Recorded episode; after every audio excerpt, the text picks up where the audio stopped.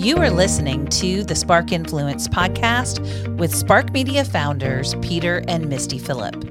Spark Influence is a podcast about living a life with intention in marriage, family, ministry, and as business leaders.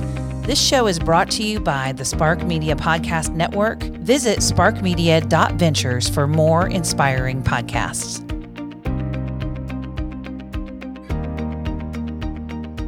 Leadership is not a rank or a position, it is a choice. A choice to look after the person to the left of us and the person to the right of us. Simon Sinek. Today on Spark Influence, we're going to talk about servant leadership and what that means both in family, in business, and your spiritual life.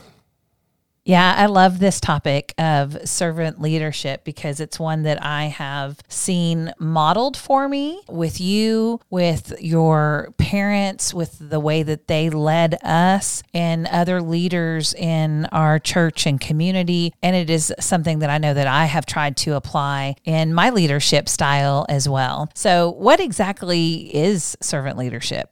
Yeah, the vast majority of what you'll hear or read or see is going to pertain to how servant leadership applies in business. But really, this was modeled in the Bible, and actually, Jesus modeled it for us admirably in how we lead others not by choice or by being overtly wanting to be in command and in control, because that's not even what it means, right? It's put the last first and the first last. That's what this is. You put the others before you. You become the example by lifting everyone else up, by caring for, looking after, growing, mentoring, just being a general leader, but not in the sense that, the, the world today sees that leadership.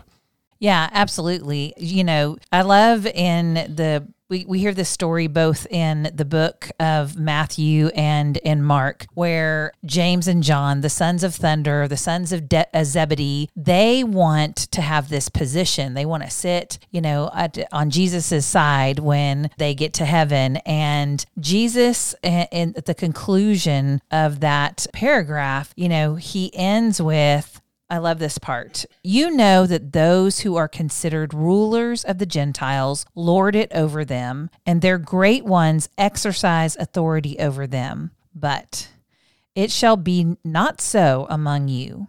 But whoever would be great among you must be your servant, and whoever would be first among you must be slave of all.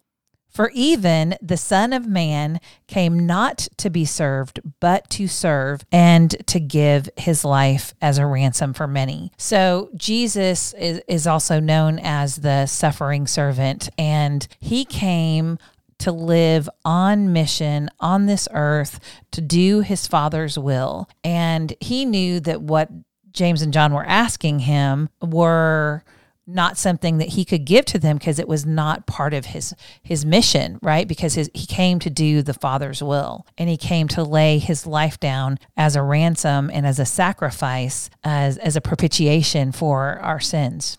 That's excellent. So you know that's a, a good scriptural reference of, of what we're talking about because i do think uh, i probably can't highlight this enough people think this is all about business. This is all about in the workplace like be the leader right? Simon sinek has a great book that I highly recommend calls Leaders Eat Last. The principles work admirably well in the workplace because that is a place sorely lacking in, in, in true leadership. There are lots of bosses, there are not a lot of leaders, right? And it's easy to the boss mode and boss role is the time checker, the the the person who's grinding everybody down, just productivity, profits over people. It's the kind of things people hate about business in general true leaders, all those things are put put the workers first, put everybody who is doing that first above themselves. That's why the whole leaders eat last, which is comes from a military where the highest ranking official typically eats last, right? Or the mom in the kitchen because she serves all the food and cooks for all the people and she ends up eating last or not at all. Yeah, I, I, think there was a book you read and it was a joke about the mom hadn't eaten a hot meal in like 20 years because she was always cooking for everybody else in the house and everyone was done and then she could finally eat and it was always a cold plate of food. So yeah, that is a true example of servant leadership, right? A mom is like a really good example of servant leadership where your your concern and your your goal is to raise up and empower and help and grow and shepherd and mentor those those are under your care, which are typically your children and obviously your husband. But in the workplace, it's it's seen very differently, and it's just the last five, seven, ten years maybe that the idea of servant leadership has really kind of grown. You know, you alluded to it in the beginning. I saw this from my father, who was a really true servant leader.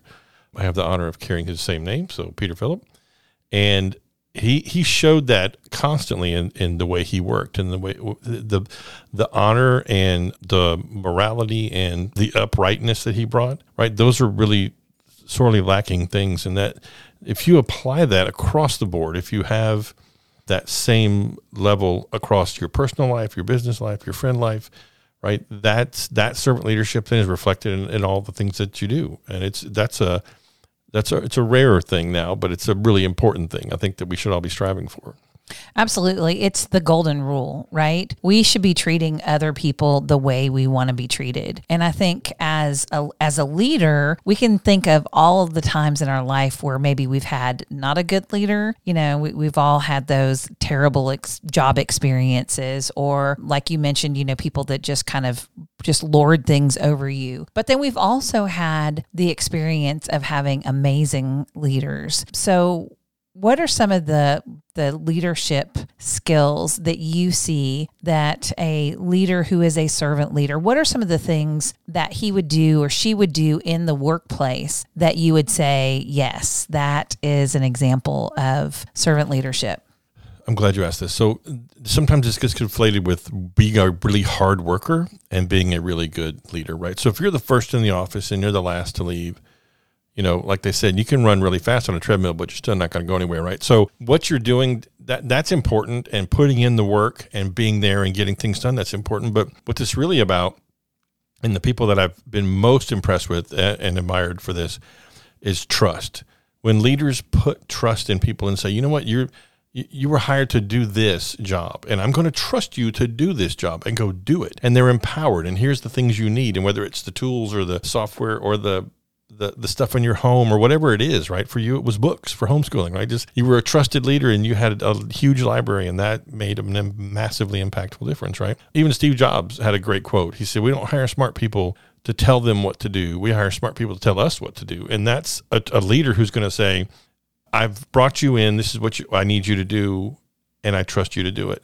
And that autonomy and that flexibility and that scale so they can scale themselves.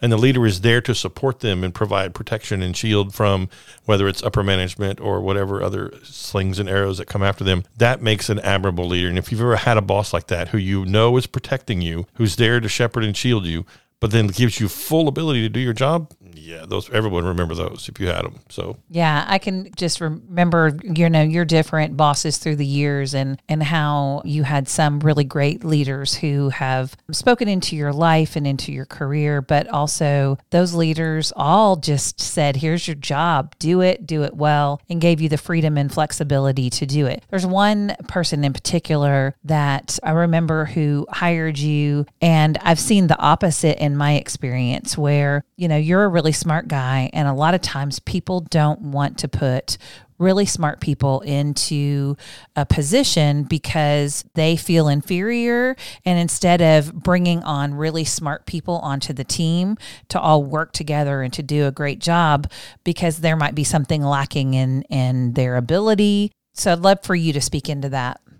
Yeah, I'll actually I'll actually even name him so he can listen later. Yeah, so his name is Larry Hack. He was he hired me in 1998 at a bank, and the job hire was hilarious because he was on vacation and I actually interviewed in his office chair in his office with him. But it was really quickly evident that he was not intimidated by people who were smart. In fact, he made a statement once, and he may or may not remember this, where he said I want to be the dumbest guy in the group. Like I'll protect y'all, but I want to be the I want nothing but smart people around me.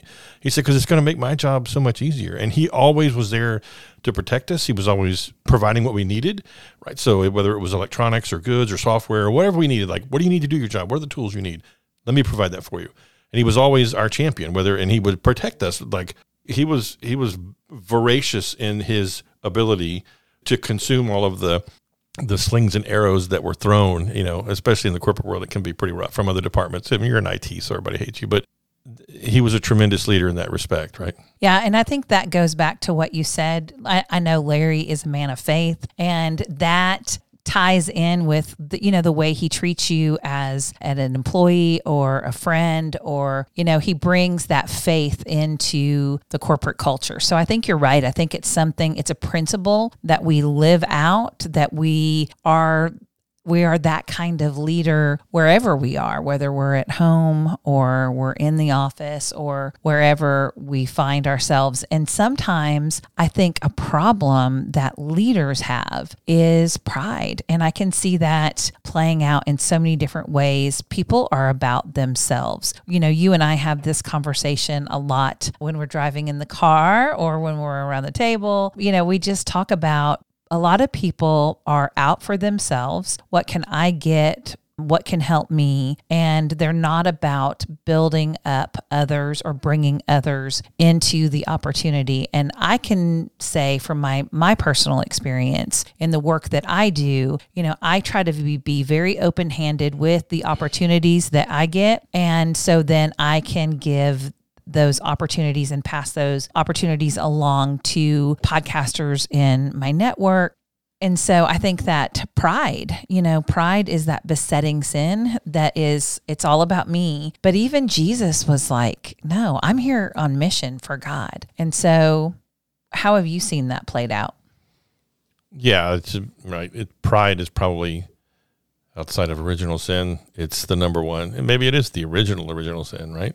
Before man even and it is the one that is the most treacherous in the world right? And it manifests itself in so many different ways. In the business world it would be a prideful leader who wants to take all the credit and push you behind and back. And they're the ones that are always going to the meetings and taking credit for everything that everybody else did because they're trying to build themselves up right? That's a, generally a hollow sad person who is doing that to not giving people credit for what for what what they've done in a relationship, it's uh, one of the spouses is the husband or the wife is prideful, so it's all about them, right? It, it often it becomes a pride narcissist kind of combo, right? It's a little tango there between the two where it's all about me and I make myself better. Whether it's people who are, and even where they're deprecating to their spouse or they they're, they're very much negative and don't build them up in the world, right? So the, the goal should be put that person up and build them up. You're you're supporting them, and it, it almost never fails that if you're very much in support and building that other one up, that you're going to get built up because then they're going to reciprocate. They're not going to be one sided, right? It tends to make for a tremendous relationship. It's very much,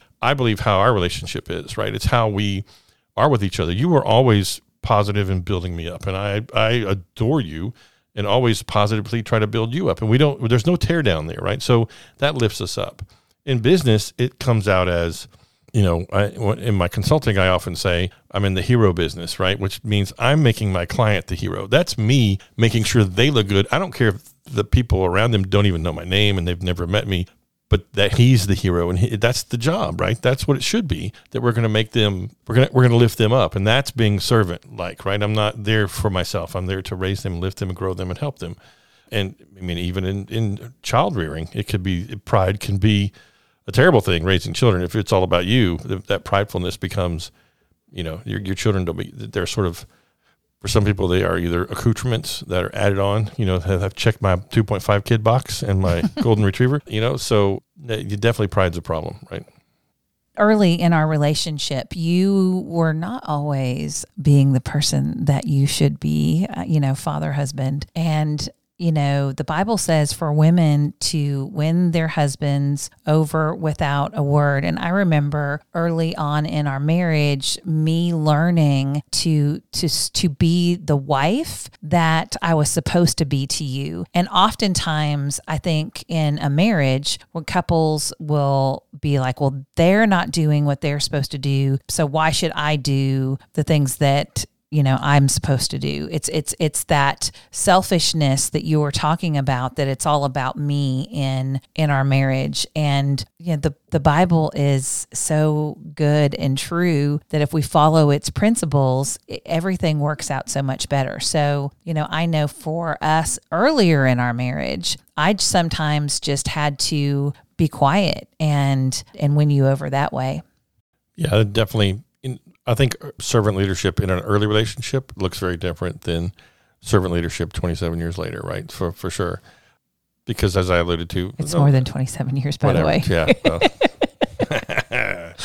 there you go. I was just checking up to make sure you knew what you're doing. So yeah, that you know, youth is is it requires a lot of education, and there's not a lot of insight and understanding, and the world is looks different when you're 21 and 24 than it does when you're older. When you're over the hill. I'm not going to disclose years here, but you know this this thing is uh, like dear to my heart, right? Like I'll I'll give it. I'll even go harken back to the Larry Heck example, who was my boss at the time. My father had got was diagnosed with uh, astrocytoma tumor in his brain, and it, we had gone through treatment, and it looked like it was going away. And then he went back for a regular scan, and the doctor said it's come back and it's everywhere and he's gonna he's to not going to make it five months. And my father said you know we told him about this and we said what do you want to do? You want to go through this treatment again? And he said no i'm not going through chemo again. There's no way. He's like i'm i'm done. Like i'm, I'm what we said what do you want to do?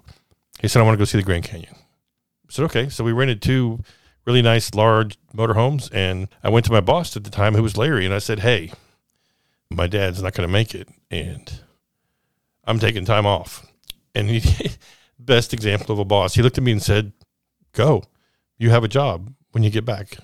Just go." Yeah. I said, "I don't know how long I'm going to be." He said, "Doesn't matter. You have a job." Yeah, that's wow. And speaking of your dad, I just have to throw this in here too. You know, at his funeral, his boss came who is the, the founder of Hilcorp Energy, and he did your dad's eulogy and he talked about servant leadership and your dad and his integrity and the way he led even at his funeral. So during that time, we got to kind of see it from both sides because we saw the way that your boss was to you in the middle of that difficult situation. And, and there were other times where we had lost babies and your bosses, you know, would give you time off when I was on bed rest for Ian. You know, there was a transition period there where you you were able to be home a lot to help while I was on bed rest. But then we also saw the the other side of it, kind of like a look into you know what somebody else thought of your dad, and so that was was very special that your father you know turned Hilcorp around because of his integrity. And because of that, Jeff Hildebrand, you know, just said really incredible things about your father at the funeral. Yeah, it was that was really nice. It was great because he talked about he exemplified servant leadership. Okay, so you mentioned Leaders Eat Last by Simon Sinek. What are some other books or resources that we could share with our audience today. I always love to resource people. So if this concept is new to them, if they are not familiar, obviously they can go to Matthew 20 in the New Testament and also in Mark to learn about the story that we shared. But what are some other resources? You know, I know that Robert Greenleaf is the modern person who who has started this concept, one of the things that he said was good leaders must first become good servants. So I know that he sort of coined the term servant leadership. What are some other resources that you found valuable to you in your walk as a leader? I mean, the current modern leader, probably of that space, not to use leader too much, but it, it truly is Simon Sinek, right? He's got start with why, find your why, why for business. Like Infinite Game is amazing, and then Leaders Eat Last, and he's probably got another one. There's another book that's really good. It's Lead Like Jesus by Ken Blanchard and Phil Hodges, because I think I think you alluded to it in the beginning. The original servant leader is Jesus by by far, and the Bible is sort of the the book talk. This book talks about this where. If you just dissect the Bible, it's every instructional thing for life in general, but it's also a great blueprint for servant leadership right? And you can look at so many leaders in the Bible where when you break down how they led, it applied, that applied, whether it's in their personal life or whether it was Solomon or David or Moses or all of these showed and exemplified servant leadership, right? It's what they did. They served their people, but they were always it's the reluctant leader you know they, hollywood uses that trope a lot right it's like, i don't want to be the leader but you you know it's it's not hunger games right yeah right the reluctant leader whatever it is so but in the Bible, it's filled with people who were, they has reluctant leaders in it, but it has others who really, once they walked into that role and stepped up. Like it's they're tremendous examples of of life, both from family and business and friendships, and really applicable in all all aspects of life. Yeah, I think about Moses. So Moses, you know, he was like, "Don't pick me, God. I can't speak," which I can totally relate to that. Had a huge stutter, right? Yeah. Terrible stutter. But, you know, when he walked into his purpose and calling, he, you know, led the people out of slavery. Yeah. So thinking about that, whether it's the Bible, which I would say is the first place you could go to get these examples and learn certain leadership, and then some books that we've we've listed, and we'll put some of that in the show notes. But embracing the concept of it, it's not it's not you're not a waiter. You're not waiting on people, and that makes you the servant, and you're bringing them things, and you're that means you're the servant leader. This, this, that that word servant really has some strange connotations. People try to figure that out. It's really about others first. It's and it's lack of self. Kind of right? like dying to self, Hmm. picking up your cross Kinda and like following me, Hmm. you know? a little bit right? We've been told this multiple times and there's a modern connotation to it the servant leader kind of that kind of concept but it's really about not you first it's others and that's what jesus was all about he was about everyone else right? You know, I'm glad that you brought up waiters because that's something that you have an amazing ability to connect with anyone, whether it's the waiter at the restaurant or the janitor sweeping the floor or the president of a Fortune 1 company, because you see people and you you really see them, right? You're present with them, and it doesn't matter who they are or what they do. And I think that's part of servant leadership too, because you can very quickly make friends with somebody because I feel like people just want to be seen. So whether it's the person who's working at the phone store when you got to go pick up your phone or or at the grocery store who's scanning the groceries, you know, I really try to when I go like see them, speak to them, say hello to them, treat other people the way you want to be treated. Your your job does not define who you are and it shouldn't cast you to who you are to other people. If you look down on people doing more menial type jobs then you've got a problem and you need to really examine you.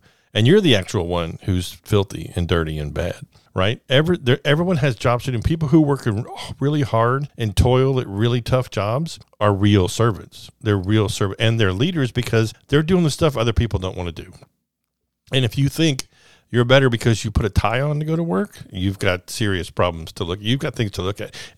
The difference is, it's not the role that you're filling in the job that you're doing. It's how you see you and how you see other people in those respective roles. If you think you're better because you take a town car to work and wear a tie and go to a courtroom, then if you are the guy who was actually pushing the cart around and mopping the floors, then you have you are not a servant leader, by the way. Just FYI.